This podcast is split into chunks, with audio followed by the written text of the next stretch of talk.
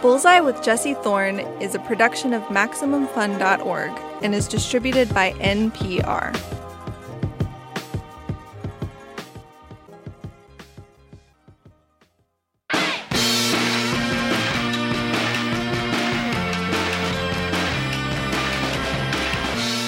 It's Bullseye. I'm Jesse Thorne. G Perico is from Los Angeles, and he's a gangster rapper. That puts him firmly in a tradition that stretches from Ice T and the DOC in the 80s through Ice Cube and Snoop Dogg in the 90s and on to hitmakers like The Game and YG in the 21st century. Listen to a G Perico track, and it's hard not to hear the echoes of 30 some years of records about cruising, barbecuing, and throwing up gang signs on the streets of LA. You can't help me if you can't help yourself. I'm at the penthouse plotting on my next 10 steps. 100 million. Is a master stylist. His nasal voice cuts up heavy beats. His lyrics are by turn playful and brutal, sometimes both in one song. I'm all alone talking to G.O.D., he raps on one lonely track. And if he want to do business, then it's COD. Perico is a trickster with a gun in his waistband and the weight of the world on his shoulders. He was born Jeremy Nash, grew up in South Central LA. His life was hard. He grew up in the kind of neighborhood where, broadly speaking, you either had friends who rolled with gangs or you didn't have friends. He's been arrested, been to the youth authority, to jail, and to prison. He's been shot at and been shot. He raps about the LA he grew up in cookouts and car shows, and always some danger around the corner. I'm running out of time here. If you don't get life, then you get murdered and die here. But somehow I survive here. 365 round here is like a dog year. Feel like I'm running out of time. G Perico broke through in 2016 with his record Don't Stop. That album established him at the vanguard of LA street rap. In the years since, he has recorded nearly a dozen albums, including his most recent project, Hot Shot Gangsta Grillz. He released it with DJ Drama earlier this year. When we spoke in 2021, G Perico had just dropped his record, Play to Win, one of four albums he released that year. Here's a single from it called Spaz. Spazzed out. The homie pulled his gat, then he blacked out. Clapped out. Jumped in his Benz, then he smashed out. Crash out. Them CA exempt card tags out. She always talking about these millions. Oh, what's that about? Cash flow. If you ain't got it, you go flat, bro. You blew all the money. What the fuck you do that for? Mastros. Want the butter cake and the wagyu. I G Perico, welcome to Bullseye. It's great to have you on the show. Hey, thanks for having me, man. I think This you're is great. You're the first one rapping about butter cakes on wax, putting down the butter cakes versus. I believe, yeah, I think so. I've never heard that. The butter cake is amazing. You like butter cake? I- you know what? Like an okay butter cake is fine, but a good butter cake, you're like, this is the greatest thing I've ever eaten in my yes, life. definitely. That's so true. That is so. I made a butter cake out of a Cook's Illustrated recipe book or a Cook's Country recipe book, like a How'd it come out? Southern favorites. It was hella good. Okay, Hella good, G. that's what's up. Yeah, it was a good yeah I, cake. lo- I love butter cake, man. and I'm not big on sweets, so anybody that know me know, like, if I'm talking about sweets, I love it. Okay, so tell me about you're from Los Angeles where we're sitting right now. Yes, Tell me where in Los Angeles you're from. like South Central, the east side of South Central. So basically, on the other side of the 110, east of the 110. That's a very Los Angeles thing to specify where you live relative to the different freeways. the freeways pretty much i think the 110 freeway pretty much divides south central because it runs that's like the south central freeway basically. And it divides not from a technical standpoint but just from you know just how everybody look at things. It divides the east side and the west side. Now if you want to get technical one more block separates the actual city but you know we use the 110 as reference. What were the distinguishing things about the neighborhood that you grew up in? What was different about your neighborhood than two over or two up or um whatever? honestly, I mean, the only thing different would be the individuals because, uh, you know, Los Angeles, um, the culture is the culture. It covers the whole well, the inner city of Los Angeles, you know, South Central, Compton, Watts, all of that. The culture is similar for blocks and blocks and blocks. The only difference is the the individuals. You know what I mean?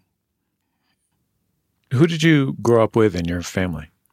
I actually grew up. I'm a granny's kid. You know, 80s baby. I was born in 88, so a lot of us grew up under grandma. I think to this day, like a lot of like black kids grow up with that grandmother. And um, you know, my mom's was around a little bit, you know what I'm saying? Well, I'm not even gonna say a little bit. My mom's was around. She was just being her, you know what I mean? And then my pops was in and out of jail. So I had a stepdad, you know what I mean? I'm a stepchild. I'm like, I honestly feel like the um, Cinderella story, you know what I mean? Cause I was like, when you look back at it, when I was going through it, it wasn't bad. But when I look at it, I'm like, damn, they used to really treat me like. what do you mean when you say that? Like my step pops used to talk to me crazy, man. Like he was just. I, I try to give everybody the benefit of the doubt in every situation. You know what I'm saying? So, because I used to be like so zoomed in, and if I'd have stayed that way, I'd just be angry at everybody. I wouldn't be getting undone with my life. So uh, zoom out a little bit and just look at the situation from a whole. All right, he's a cat. What made him a cat? You know what I'm saying? Even though he's grown and he should know better, but it's like I prefer to just give people the benefit of the doubt, so I won't be running around angry trying to kill everybody. You know what I'm saying? What was your grandmother's name? Uh, Bonnie, Bonnie Gwendolyn Stanley. What was she like? 32848, the sweetest, greatest person to walk the earth she was awesome. Like, you know what I mean? She loved me to death. That was like the only person that I know that uh that for sure loved me to death no matter what and had my back for sure, without a doubt. You know what I'm saying? Never gave me any reason to question her. You know what I mean? And um a lot of stuff she instilled in me, like it went away for a while while, you know, the street life you know, you turn into a different person. But um, I'm happy she did because now it's coming back. You know how they say coming full circle.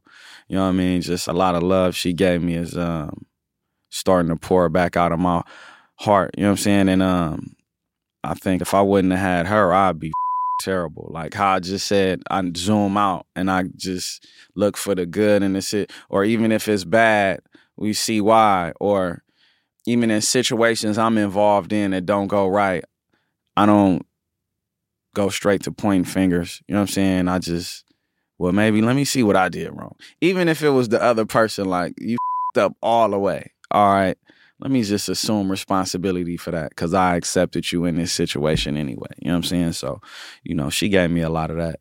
I know that you went to school at least partly outside the neighborhood, right? Yeah, yeah, yeah, yeah, yeah, yeah. For uh like I would say more than partly about 70% of my schooling was outside of outside of my hood. Was that different than other kids you knew? Yeah, that was a it was honestly a blessing. I hated it at first. I cried and everything, like, no, please. But it was like the best thing that they could have did for me. How old were you when you started? I think it was like third grade or something like that. Third or fourth grade. I came home and then my granny and them like, uh, yeah, you're not going to school around here no more. You going to I'm like, nah, please, my friends. Woo. And um like ultimately like that was the that was the best thing because uh like it just taught me how to deal with with other races, other uh cultures, how to communicate with people, you know, and how to just step outside of the box. A lot of my friends that that didn't get that opportunity, they still haven't left they don't leave that 10, 20 block radius. That's my hood. They don't leave that at all unless they going to jail or going out to do something. And then if you run into them at one of my shows or, you know, like that or anywhere, they gonna look out of place. Like, man, what you doing outside of the block? So I think that was like the man, I thank my granny and my mom for that. You know what I mean? Where were you going when you were in third grade? I was going to uh, West Side leadership. I think it's called West Side Alternative now. It's like a block. It was sand on the playground at the school. So it's literally like one block away from the beach. You know what I mean? All the way up Washington and Pacific. So it's like, I think that'd be considered like Playa del Rey, Marina del Rey, that beach, and then maybe about a half a mile or not even a half a mile was Venice Beach. So um, I went there, and then we dropped off. So the school bus would pick me up. We'll drop off kids at Venice High School, Mark Twain, and another school. I forgot the name of it, but it was like four schools on my school bus that was coming from that area. I mean, that's a completely different world. I mean, that's like a very different world from where I live. You know what I mean? Like I'm out on the I'm out on the west side by the beach four times a year. Yeah. You know what I yeah, mean? yeah. Yeah. Like going out there every day, it, it's a it's a big difference. Was it kids from all over Yeah. LA or Yeah, it was kids from all over, and um, and the crazy part, like I bump into a lot of people that went to school there, and they doing like Spank from Trap Kitchen. You ever heard of Trap Kitchen? They got like a gang of food trucks. They real important out here to the food culture. You know what I mean? And he went to school with me, and we was both bad as hell, but he's doing great stuff in life. I'm doing great stuff in life. And I'm not gonna say it was solely based on that school, but I know that experience taught us both how to, you know, think outside the box and say, you know, F it. We gonna go for what we know. You know what I mean? I grew up in the city and went to school in the suburbs for middle school, and I had a great experience generally with with my peers, even though they were in pretty different social circumstances than me. Yeah. But one of the things I remember most vividly is when my friends from school would come to visit me. And, you know, like I, I had a perfectly nice apartment and everything, you Yeah. know, I wasn't going hungry. Right. But one of my most vivid memories is a friend who came to visit me, and we were walking to the ice cream place, and we're like 12. And he turned to me and he said, Jesse, is this a bad neighborhood? and I was like, and I was like, what, what's crazy is the thought that I had in my head was like, no, no, that's like three blocks that way. Can you not tell the difference? Right. Like, we're go- no, this is a good, this is a safe one, and then that one is a little dicey. You got to really hold your head up on that one. you know what I mean? Yeah. Yeah. Did anybody ever come home with you, like after school? Yeah, I did have a lot of friends from um from school that used to come, man. It was this white dude. Actually, he got the same name as me. His name was Jeremy. And um I used to go to his house. And another I had another friend named Mark that stayed on Lincoln. So we used to go to his house. They used to come to my house, but it was like they never stayed. Like they mom would come, hang out a little bit, talk to my uh granny, you know what I mean? And um we'll just play video games and stuff like that. But uh, we never we never spoke on that. I guess because they already knew what it was. Like, man, it looked crazy around here. You know what I mean? Even though to me it wasn't bad, you know. But um, you know, the difference was obvious from when I go to their house. They live by the beach. You know what I mean? Um, and we'd do different events. Like we used to go. Uh, I was into sports, so we used to play basketball. We used to run five k uh, races. You know what I mean? I used to cheat all the time. Cheating on a 5K. Yeah, I, I used to cheat. Cut across. You're like, yeah, I won the turkey trot again, baby. yeah. so uh yeah, and then I had friends that was in the same situation as me. Like one of my friends, uh Sammy, we call him K Swiss. He's Ethiopian and he lived in the jungles. And the jungles is like a notorious area for gangs and crime and all of that. And um man, he used to just walk through there like he owned the jungles. You know what I mean? And he ended up joining the gang like me. He actually in jail right now. He on the way home, but um, but he's super smart, man. That's the thing. Like a lot of people that that get into these gangs, like like not everybody is just like can't read and is not smart. Like it's a lot of highly intelligent individuals, but just the path and a direction is is pointed the wrong way. You know what I mean? It's like a lot of people that could be running Fortune 500 companies and and just doing great stuff in the world, but you know the influence is not there. You know what I mean? But uh, yeah, I think a lot of people from that area, not to get off subject, but a lot of people from that school were just like just highly gifted. You know what I mean? A lot of people were doing great stuff. A lot of people, you know how it go. You know what I mean? How old were you when you got involved in the system? So I, I went to jail the first time. My mom came and picked me up. I was 13, resisting arrest. And that was like the hook, which hooked me in. And I was basically hooked all the way in until a couple years, like two, three years ago. So from 13 to 30, just on a hook. What happened when you got arrested when you were 13? So I was leaving school. I just got into a, did I get into a fight? I think I got into a fight or something. It was something super dramatic while we left. We leave. One of my homies got a gun on him, and I know he got a gun on him. So we get the school police try to stop us. So I do a, you know, just from hearing my older homies and watching movies and I do a uh basically a smoke screen. I thought fit try to take off running thinking that he gonna get loose and get away. He just stood there. So I mean, I, I got a whole case for nothing. Like if he was just gonna stand there. So I was basically trying to um help him get away. And um I guess he didn't catch on. And he went to jail also. My mom came and picked me up, but I ended up being on probation for that. And that was just the beginning of, you know. Did you go to, you know, juvie, the youth authority, or did you go yeah, to jail? I did everything. I've been everywhere, yeah. So from from the juvenile all the way to the penitentiary, all of the it's crazy. And then people will never know. What'd you tell your grandma when you were 13? And what'd she tell you? So initially, you know, I could do no wrong in my granny eyes. So initially I was playing on that. You know what I mean? Like I ain't I'm not doing nothing, granny. Lying. I don't know if she believed it, but she wanna like I'm her baby, you know what I'm saying?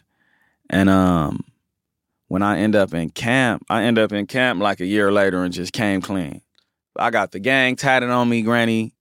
I've been out here doing this and that at a visit. Like I don't know, like my everything was just weighing on me. And while I'm in camp, and I'm like, when they come, I'm gonna just tell her. She like, oh my god, have you killed anybody? Ooh, I'm like, no, I, I ain't killed no, I ain't hurt nobody.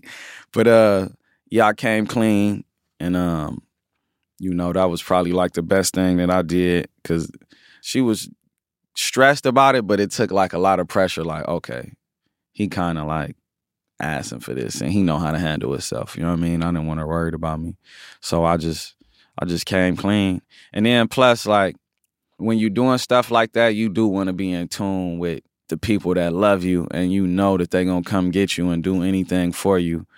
Like the best thing to do is to be honest. You know what I mean? So they'll understand what's going on and how to approach the situation and how to deal with it. You know what I mean? You were talking about zooming in and zooming out. Was there a point when you were a teenager, you know, you'd already been in and out a little bit, when you kind of lost the thread of caring about the consequences? Oh, definitely. That whole entire time, I didn't, I didn't care about anything. Like my influences around that time when I was growing up, my influences from 13, like my direct influences. Before that, I had been seeing the older homies and watching them from afar, and they had kids my age, and I'd be playing with them. But like around 13, like, bro, all my influences were like serious, hardcore criminals, killers, people that back then, like you'll go, you'll kill somebody and get seven years for it. So around this time, 01, 02, around off up in there, like a lot of my homies from the 90s was just getting out for murders. They was just getting out of youth authority from doing seven years for murders. So these is my influences.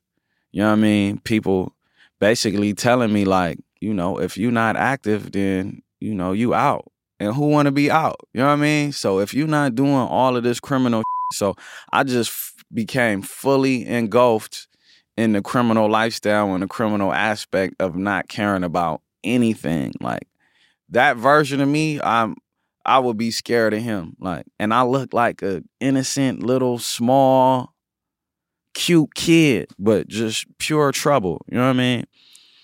And I was smart and understood everything, but you know, the influence just led me and, and just wanting to be a part of something just led me to not caring about anything. Like to kind of like going to jail and, and, and being a rider is what we call it. was like the the goal. You know what I mean? Yeah, I mean, it's funny that you mentioned that you're like you, you're not a huge dude. No. Um, I'm sure you were skinnier when you were a teenager. There's this DJ Quik lyric that that goes, "I ain't no big buff dude. I'm a rap, Rap singer." singer. Exercise one muscle. Look, you hear my strap finger? You hear that click? Oh, it got arthritis in that thing. but I mean, that is like sometimes when you're a littler dude, like you have the choice to either try and hide or just be a little more wild. right. And that was my option. My option was to be the most wildest because I, I I was never big, but I mean, you know, going in and out of jail, I, I was kind of like muscular, but still skinny, strong and muscular, but still skinny and small, short. And um, you know, for people to take me serious, I and and then I was like a handsome, pretty boy dude. You know what I mean? So I had to wild out and, and just do a lot of irrational things. Much more still to get into with G Perico. Stay with us. It's Bullseye from MaximumFun.org and NPR.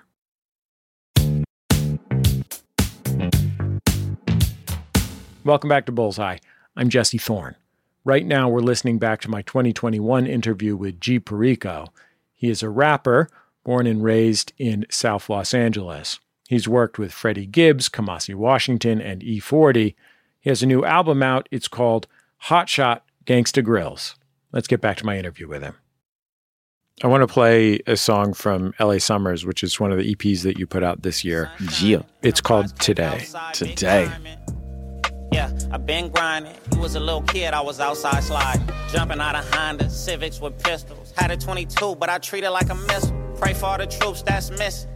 Stuff this rap game, I ain't think fear to be dissing. I'm paranoid, so I got the click boom pow. Just say I'm cute, but I don't ever smile. I'm always in my rear view when I'm in the street. Can't let a get enough get the drop on me. I got property, I speak properly. Remember the last time You have a niggas tried to you have a verse. I think it's on that song had a dime and it dropped where you say got another case and I was off that you still have hate in your heart for uh, the dudes from the other side. Yeah.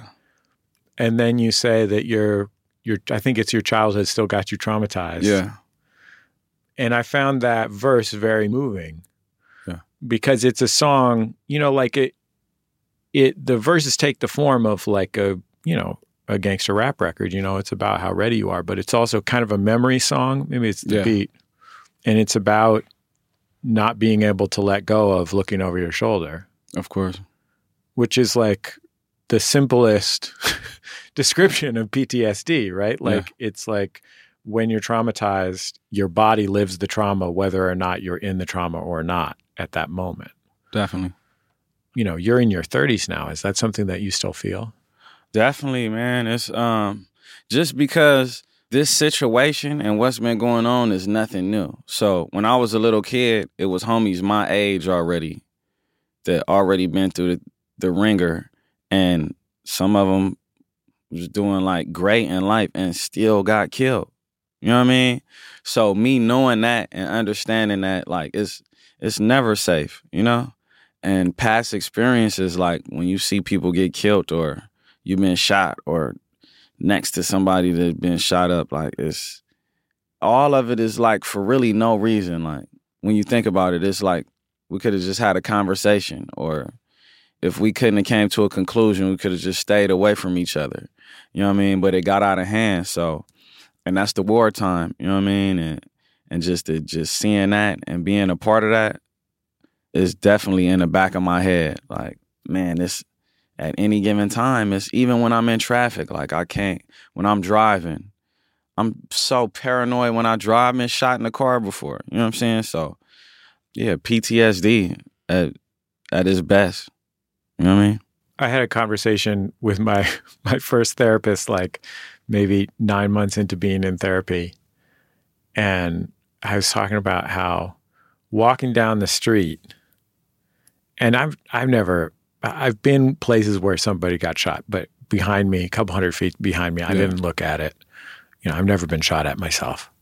And I was telling my therapist like when I'm walking down the street with somebody and I see them not paying attention, I realized that I thought they were foolish or Yes. weak. Yes. And he, and my therapist said to me, he was one of those therapists that almost always only asks questions, but he, he said to me, "Do you think that might be more of an issue for you?" And I was like, "Oh, yes, maybe. It just means that these other people who I think of as being weak actually just never experienced that horrible trauma. So Exactly. Exactly. of having somebody run up on them from behind or whatever. Right. you know, like, oh, maybe it's good. Maybe it's not weakness. Maybe it's happiness or comfort. Right. there was a point when you were in your late teens that you went to jail for, uh, I think it was 15 months. And it was a, it was a, I think a gun charge, right? Right. And it was just possession because you had been in the system before. You were like in an apartment with a that had a gun in it or something like yeah, that. yeah, yeah. Yeah. How was that time that you went to jail? Ended up Oh, being man. 15 months. I was only supposed to do four months. but I was I was just cutting up. Like you gotta make a name. It's like when it's juvenile, nothing makes any sense. It's all out of the only thing that makes sense is chaos. The only thing that gets respect is chaos. The only thing that that people be like, hey yeah, you know, uh whoop de whoop, yeah, man, he hard, he a rider, whoop whoop. Is being dumb. So that was just me being just dumb and ignorant, like just acting out, fighting, not listening, just trying to act tough and show out and you know, trying to get people to pay attention to me. Crying out for attention and trying to make a reputation basically. And yeah, that, was- that was one of my experiences, man. I was terrible, man. But uh you know, that's what makes the story. At what point then did things feel like that could be something different? At what point did you manage to pull some perspective? I think I always had common sense, but it was just uh nothing to look towards. You know what I mean? And then um my homies had a studio and um you know, I always been great in English, like reading excellent. I be the one kid that raised his hand to read every time and I'm just having fun reading. You know what I mean? That was me and uh writing stories and poems and everything. So you know, I always excelled in um just painting pictures and and art also. And uh, my uncle had a studio when I was little, so I grew up around it. So, and the crazy thing, I didn't follow his lead. Like I followed the ignorant, crazy, the homies lead. And um, you know, my homies had a studio, and there was a few people that I admired from the area that was rapping, and they was gangsters too. You know what I mean? And um, I was like, damn, I want to, I want to do that, but I never took it serious. And then the opportunity came where like everybody either gave up, quit, went to jail, or start doing other stuff. Like you know how to when you chasing a dream or a goal, and then you get to that point where reality set in. It's like, all right, do you really want to go through the hardship and the struggle of this, or do you want to just take the easy route? And you know, for a lot of street dudes, it's like bro, I'm not sacrificing nothing. Like, and not realizing that you really are sacrificing something when you don't go after the dream because you're doing street stuff. You're gonna go to jail. You're gonna waste years. And you know, my homies that didn't sacrifice, it's ten years later now, and they looking like they trying to start over now. But it's um, harder it gets harder and harder to catch right. up, I think.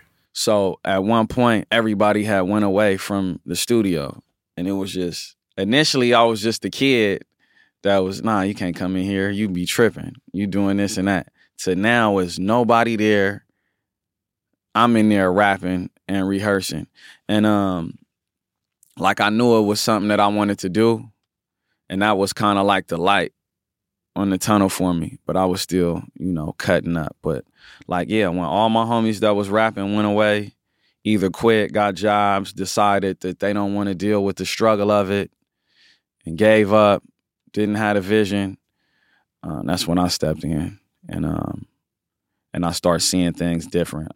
And then also, it was it was a just like multiple things because you know people was getting killed, like my friends getting killed, my friends getting life. Also, like drugs, people losing their mind from drugs, or people getting strung out.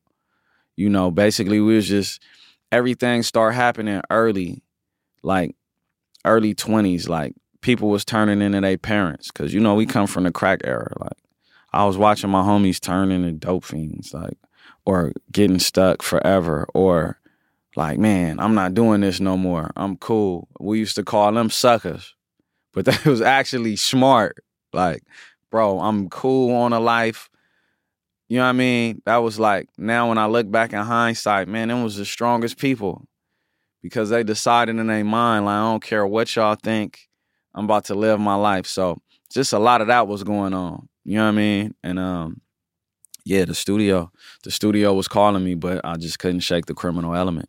Were you already writing verses? Were you writing verses Yes. when you were a teenager? Yes, like I always, man, I got notebooks from the '90s, man, where I'm just writing poetry and whatever was on my mind. Like it sounds crazy now, but like I always been into that. Like that was like kind of like my escape from everything. Like I'll be writing stories about stuff that didn't have nothing to do with nothing. Just you know, I, but I never. I never had the the confidence or the courage to tell any of my peers about this. Like it's just like the tough bravado, what we doing, you know what I mean? And um when I finally did record something, man, everybody went crazy. And um the same place that I was trying to prove something to and get accepted to, they uh embraced it. You know what I mean? And just gave me the confidence.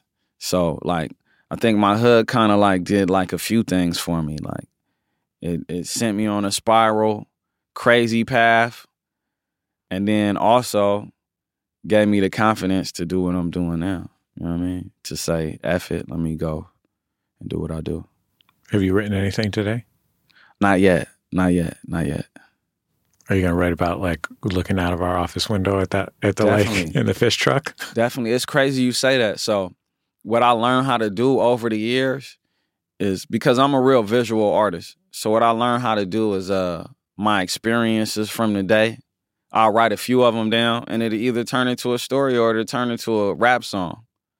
You know what I mean? So, yeah, the fish truck, hearing about that, looking out at the lake, MacArthur Park, just all the dope toys that y'all got, the bathroom, the pictures in the bathroom, the Wu Tang lotion, like all of that. You know what I'm saying? Is like just help me create. You know what I mean? And I just mix it with, you know, the lifestyle that I've once lived and that I live now. You know what I mean? It's a big gumbo pot. We do have some Wu Tang themed hand moisturizer in the bathroom. And I was taking. That's what took me so long. I'm popping it. I had to just unscrew it and get some up out of there. Cream rules everything around me. I think is the theme of that. yeah. When did you lose your grandmother? August 2010. So you were about 20 or so? I was 22, 21, 21 or 22. So that's right Something around like that that, same time that you were trying to figure out whether you could be an artist. Right, right. So that was uh you know, I've been doing stuff previously, but my confidence wasn't all all the way there. Around that time I would never rap in front of anybody or even say that I rap. But I got all these notebooks full of raps. Did your grandma know about that stuff? Yeah, so my grandmother, so the the crazy part is uh she had a friend named Vic. And I don't know the dynamics or the what their relationship was exact. I don't know if they was dating, friends, or I don't know. But um he had a studio in Compton and um she wanted to keep me out of trouble and she knew that I'd be writing. Like she know, she know me. Like I didn't even have to tell her. And um she wanted to keep me out of trouble. So I basically made a promise to her to instead of being in the hood all day after school or whatever I was doing, to go um go mess with him like two days out the week. So I was in a group called the Wild Bunch back in the day. Nothing never came out, but they basically he basically taught me how to record and how to project my voice and how to get how to ride the beat and everything. You know what I mean? He was like, "Man, your vocals need to sound like this and this and that." So, you know, I got a lot of my um, basic structure from something that my granny set up, but again, I I still wasn't confident in that for some reason because it's like all my homeboys like, man, F rap, we doing this. Like we in the streets, we getting money, we hustling, we you know what I mean? Just doing all the ignorant stuff. So yeah, after she died, I'm like, I was so mad that I wasn't on it then, just to so she could have something. Like she know I was smart and have like, but just at least have something to be proud of me about. Like, you know what I'm saying? So I think between that and my daughter being born, and then just like my whole life just when she died, like or while she was sick, my whole life was just shifting into a place that I didn't know where it was going. You know what I mean? I just accepted everything and said whoever whoever don't like it, oh well. Whoever like it, that's what I'm gonna focus on. You know what I mean? So that been my motto. Do you remember what the first verse was that you put down with the intention of like this is going to be a record. I'm going to try and sell this to somebody. I wish I, I wish I remember. I be seeing a lot of people that remember they first rap and everything. I don't, bro. Like, I remember the song. though. I played it. I remember I said something, um, something to the effect of me saying the story when I joined the gang and around the time and what the summertime was like. So it was like a real vivid thing. Let me take you back when everything changed. It was something to that effect. And um, like my homeboys went crazy and and it, to me it wasn't even that dope like my homeboy snook like one of my best friends him and his brother was him his brother and then my boy Duran. his brother is is uh no longer with us Pooh. but them was like my main guys man. When i played the cd for him he took it and just ran out the spot and just went all through the hood making everybody listen to it. So that was basically like the birth of um like me um stepping outside of my shell. It was so uncomfortable. And then now that's what made me learn how to embrace the uncomfortable moments because that's when like something change and something great is finna happen so like when things get uncomfortable i learn to love that part of the process like when everything is going fine and perfect i'm like oh but then when it gets uncomfortable and tough and I'm not sure about it. Not that I'm not sure about it, but I just don't I don't know what's to happen next. I know something good is about to happen. I love that part of every process. So that's why I try to um, you know, keep doing something new. You know what I mean? Just to stay uncomfortable cuz that's when I know I'm growing. We're taking a break. We'll be back in just a second. It's Bullseye from MaximumFun.org and NPR. Hey, when you listen to podcasts, it really just comes down to whether or not you like the sound of everyone's voices. My voice is one of the sounds you'll hear on the podcast Dr. Game Show, and this is the voice of co host and fearless leader Joe Firestone. This is a podcast where we play games submitted by listeners and we play them with callers over Zoom we've never spoken to in our lives. So that is basically the concept of the show. Pretty chill. So take it or leave it, bucko. And here's what some of the listeners have to say. It's funny, wholesome, and it never fails to make me smile. I just started listening and I'm already binging it. I haven't laughed this hard in ages. I wish I discovered it sooner. You can find Dr. Game Show on MaximumFun.org. I'm Jesse Thorn. Right now, we're listening back to an interview I did with rapper G Perico in 2021. He's got a new album out. It's called Hot Shot Gangsta Grillz. I want to ask you a silly question if I can. So you're sitting in front of me and you you got a baseball cap on and underneath it looks like you have some braids there. Yes, sir. Um, but you have demonstrated some pretty serious hairstyles over yes, the years. Yes. I love hair, man. Not least of which is particularly glistening loose curl. Yeah. That you wore for quite a while. Yeah. Like a shoulder lengthish loose curl. Yeah, that was that's my uh that's my MO, man. Like so I had a homeboy named Lil Roach, Killer Roach. Like he was old enough to be my dad. Like his son is my age. I think his son is a year older than me. But he was like always youthful, young. People think I'm related to him too. Like we look alike.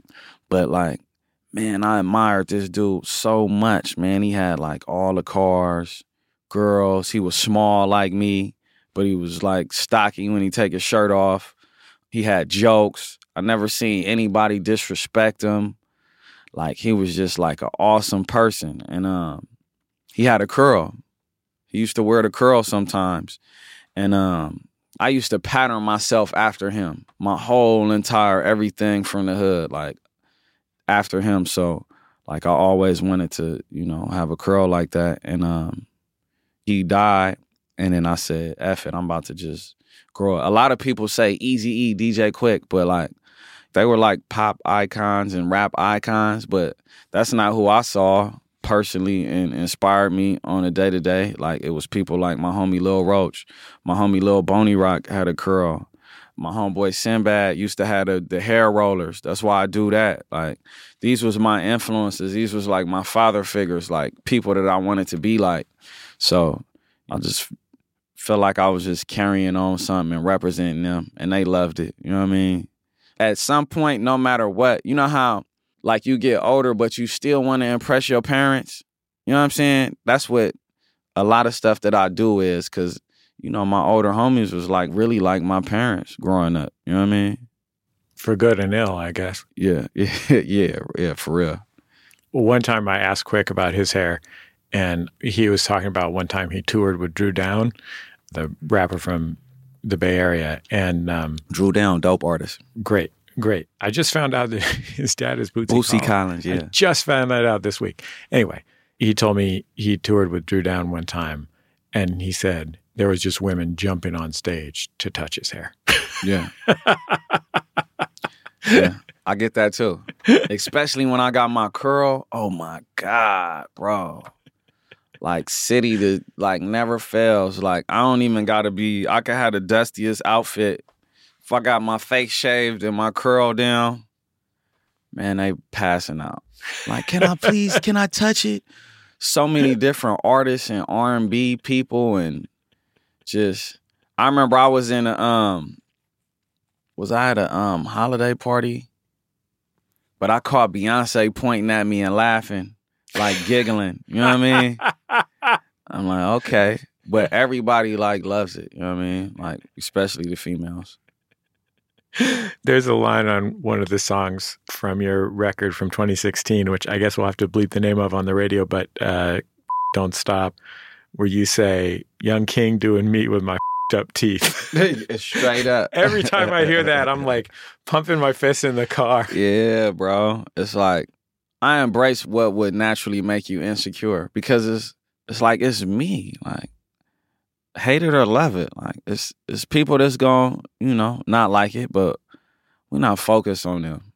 Like the people that love it, we're gonna we're gonna embrace them back.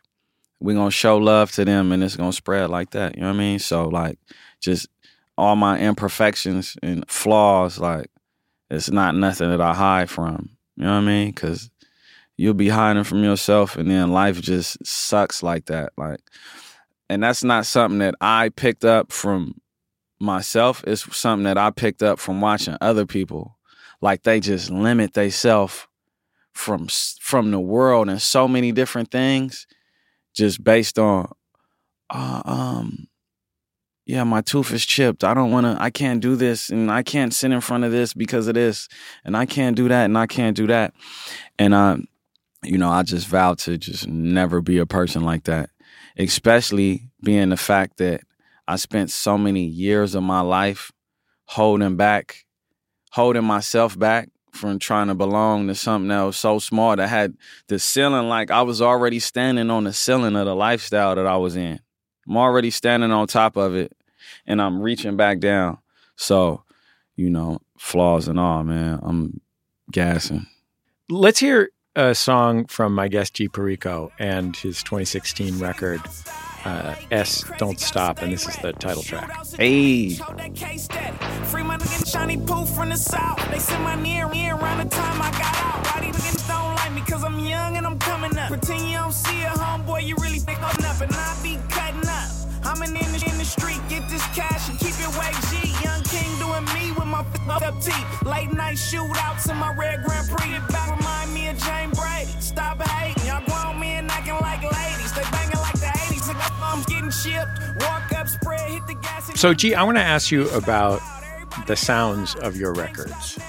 Yeah. Right. So we're here in Los Angeles.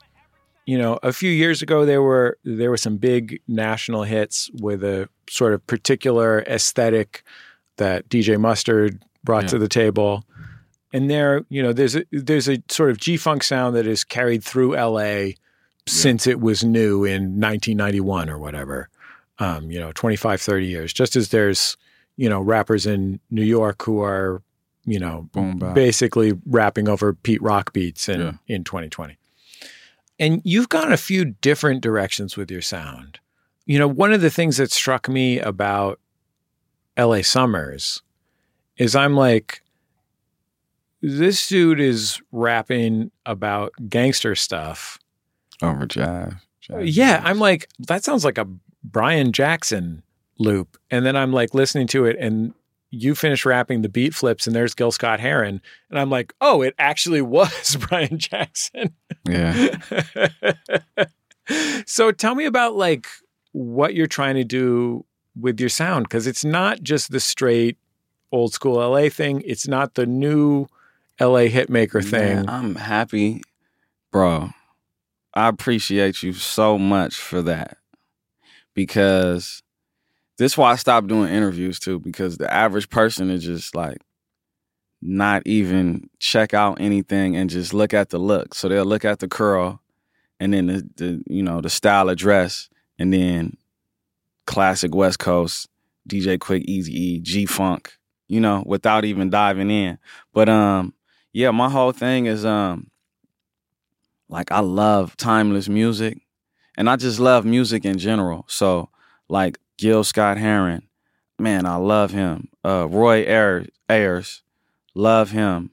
Frankie Beverly, Sade, uh Michelle and I don't and know. how- Ocello, yeah, yeah. past guest on this show. Yeah. She's a cool lady. um Caron Wheeler, Soul II Soul, Prince. Like this is this is music that I listen to on a daily. I just turn my YouTube on and click one song and it'll play all of these because it's programmed that way.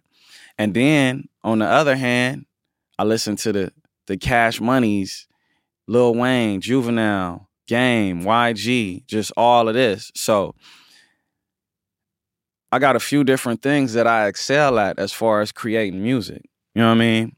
And this year I wanted to just make that clear. Like I can excel in a few different areas. You know what I mean? I could do the turn up, but it's a little bit different from the typical what's going on. And then I could do the smooth, which is a little bit different from the typical. And that is what creates the progressive street music that I'm going for. But my whole thing from the intro has always been, um, you know, if people zigging, I'm a zag. You know what I mean? And it's, I think there's room for everything in the game. And I also feel like, like not enough people um, distinguish themselves. Like, you know, I could, I could easily make a, um, like a typical song and hit and be all over the radio, but that's not my goal. My goal with the whole music and the whole reason that I'm doing this, initially it was to, right, I don't have anything else. I'm trying to get out the streets. You know what I mean? And then now it's like it's more of a purpose. And my I feel like my purpose for music and then the reason why I choose certain things and just go so aggressively with it is because I'm for sure confident that if not now, like later I will influence a whole entire generation and it'll be people like in like a college course breaking down my lyrics. That's why I make sure that it's visual. I make sure that it's a, about a story and and that we're going somewhere. And um even with the dressing, not to get off subject, but like when I came out, you know, my favorite color is red. You know what I mean? I love wearing red. And I used to have an issue with that growing up where I'm from because it's Crips. and the color for Crips is blue. Yeah. So that had a lot to do with me acting out and trying to assume my own identity in that world. You have a Like- tattoo on your forearm. I was just looking at that's mm. a red. That's Exactly. red in color and says blue. Yeah, exactly. So when I start coming out, you know, I wear red. I like to wear all the latest fashion, but at the time it was a lot of blood rappers out and then everybody was fashionable. So, You know, what did I do? They zig and I zag. I went back to wearing all blue and then just dressing like a hood rat to establish myself and uh, distinguish myself in this game. I think one of the most distinctive things about your rapping is that you are about as good as anyone in the world at talking mess. You know, like one of my favorite rappers of all time is uh, Suga Free, who's a rapper from Pomona. Oh, Suga Free is my ultimate. And like Suga Free, like I will say, Suga Free raps a lot about pimping, which I find to be morally reprehensible uh, as a th- thing in the real world. Yeah. Um, but it, it's tough to top the different things he thinks of to say. And I'll say that, like, when I'm at home chopping vegetables for a soup or whatever, inside my head is going, you know, you, you have a verse on that uh, record we were just talking about with the swear word in the name that goes like, uh, I'm a hustler, a player, gangster, baller. Why do your mama want me to call her? Right. Facts. I think about that while I'm like making soup. ah, that's amazing, man. That is amazing. I just imagine that in your notebook, there's just like one page that just has at the top of it, great I thought of to say. just like write that down. Yeah. I actually, you know what's crazy too? So outside of writing, I got a separate phone now. And my, my girl, she hate it. Like she think it's like something different going on. But it's where I keep a lot of the ideas. So when I'm in when I don't have time to sit there and write, I just record and I say it or whatever it is, whatever the conversation, I say it in my phone and I and, and I keep it like that. So yeah, you know, just all day just collecting lines, collecting I just call it collecting data. You know what I mean? All day. I want to play one more of my guest G Perico's singles from this year, and there's been a bunch of them because he's got, I think, f- four records out this year. Six. Six. Seven. Okay, thank you. Something like that. Seven. This song is called "Talk About It." From the pen to the streets, straight to the hood, same day I got released. Dug up my money, 140 G's on the side of the house on 111 East. I'm in where I come from. So they call me Skrilla where I come from. It's a whole gang of killing where I come from. Ain't no telling who's snitching where I come from. No parole, I'm free. Every So this is what I was thinking as I as I listened to this record while I was driving into the office today. I'm like G Perico, and I don't who who made the beat on this record because I wasn't looking at the liner notes. Um Casey Khalil. Casey Khalil, yeah. Okay, so G Perico and Casey Khalil are in the studio or whatever, and it's like we're gonna make a G Perico record right now. Line up, boom, boom, chuk, chuk, Mm-hmm. and then let's throw the loop from "Running" by the Far Side on top of that. It's like the heaviest drum track in the world, Yeah. and then one of the great all-time. I don't know what you would call it. It was a hit record, so it's hard to call it an underground record. Bro, that's but- amazing. That's a timeless classic. Never ages, never gets sounds new every time you listen to it. That's like I think that's more than a hit. That record. That is like an awesome that's in my playlist that play like daily. When I listen, when I do my jam sessions, that's an amazing song. Pharcyde Running. Running and Passing Me By. Those are two amazing. Like it's beyond because I think uh with music you got hit records, right? Songs that deemed hits. And then two years later, three years later, it's like you don't want to hear it. It don't feel new anymore. It was then. And then you got records like that. That's just like you could just play it anytime. Ten years from now, that song is still gonna be amazing. Let me ask you this. We talked a little bit about that feeling of always looking over your shoulder. Yeah. How do you sleep? I mean, like, how is your sleep? Like, honestly, like I don't really sleep like that. And I don't even think about it. I get lost more in the work and the art. You know what I mean? But it's like sometimes it's hard to just sit there and just like I gotta really make myself exhausted to go to sleep. You know what I mean? Otherwise, I'd just be tossing and turning and won't sleep well and just be thinking about a lot of stuff. So, you know, I, um, I try to keep a lot of, try to just do a, as much work as I can. You know what I mean? To replace that, like me, like, oh my God, I can't sleep. So I won't be stressing about that and worried about that. You know what I mean? I remember my dad was in war and was uh, had serious post traumatic stress disorder. When he was in his 50s, he went to Laos where the aircraft carrier he was on had bombed and worked with people who had been displaced within Laos by the bombing and still weren't able to return home because of the bombs that were still there. And the thing that I remember him telling me was not like, I'm cured. You know what I mean? He had been working on his PTSD at that point for 35 years, and this, there was no cure per se. But I remember him telling me, you know what? I slept through the night. Like that was victory to him was I Yeah. slept through the night. Yeah. Yeah, that's it definitely gets heavy. Especially when you man. I was just thinking about it the other night. And you know it's crazy, like when everything was going on and I was living a life, bro, I never cried one time. Like about nothing. Like and then like recently, like I just catch myself just you know what I mean? Just crying. It's crazy. Like, you know what I mean? But I, I don't I don't know if that's a sign of healing or since that's like a popular word these days, like mental health and healing is like super popular word. So I don't know what's that a sign of, but um I just accept it, man. You know, just been thinking about life and just everything that's going on and um I guess it's like just you know, just finally um I don't know, my mind finally um just getting past the like too hard, tough. We just bury it deep up in there and finally just letting it out.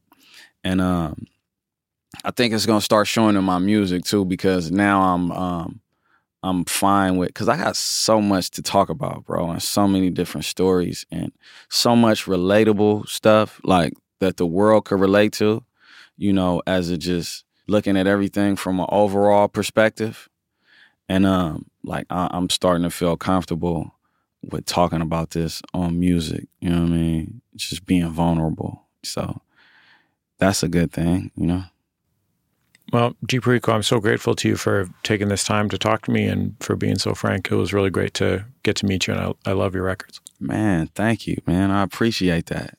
Now I ain't gonna quit. You know what I'm saying? No, I'm just playing. My conversation with G. Perico from 2021. His latest record is called Hot Shot Gangsta Grillz. It's available to stream or purchase online now. It's one of a bunch of records he has put out in the past few years, and they are honestly pretty impressively consistently good. Let's end with a track from Hot Shot Gangsta Grillz. It's called Action. Lights, camera, action. Drive the Benz from the hood to the man. Lights, camera, action. Diamonds in the enterprise, peace dance. Lights, camera, action. Since 2019, been established. Lights, camera, uh-huh. action. Yeah, hot shot. Lights, camera, uh, yeah, uh. Take a pic, get a good angle. It might make you rich. That's the end of another episode of Bullseye. Bullseye created from the homes of me and the staff of Maximum Fun in and around greater Los Angeles, California. At my producer Kevin Ferguson's house, which I can see through a electro conferencing window, a baby is waving to me, being made to wave to me by Kevin. She's not able to wave on purpose yet. Our show is produced by Speaking Into Microphones. Our senior producer is Kevin Ferguson. Our producers, Jesus Ambrosio and Richard Robey. Our production fellows at Maximum Fun are Tabitha Myers and Brianna Paz. We get booking help from Mara Davis. Our interstitial music is composed and provided to us by DJW, also known as Dan Wally. Our theme song is by the Go Team. It is called Huddle Formation. Thanks to the Go Team, thanks to their label Memphis Industries. Bullseye is on social media. You can find us on YouTube, Twitter, and Facebook. Uh, we share our interviews in those places. We hope that you will share them on from there. And I think that's about it. Just remember all great radio hosts have a signature sign off. Bullseye with Jesse Thorn is a production of MaximumFun.org and is distributed by NPR.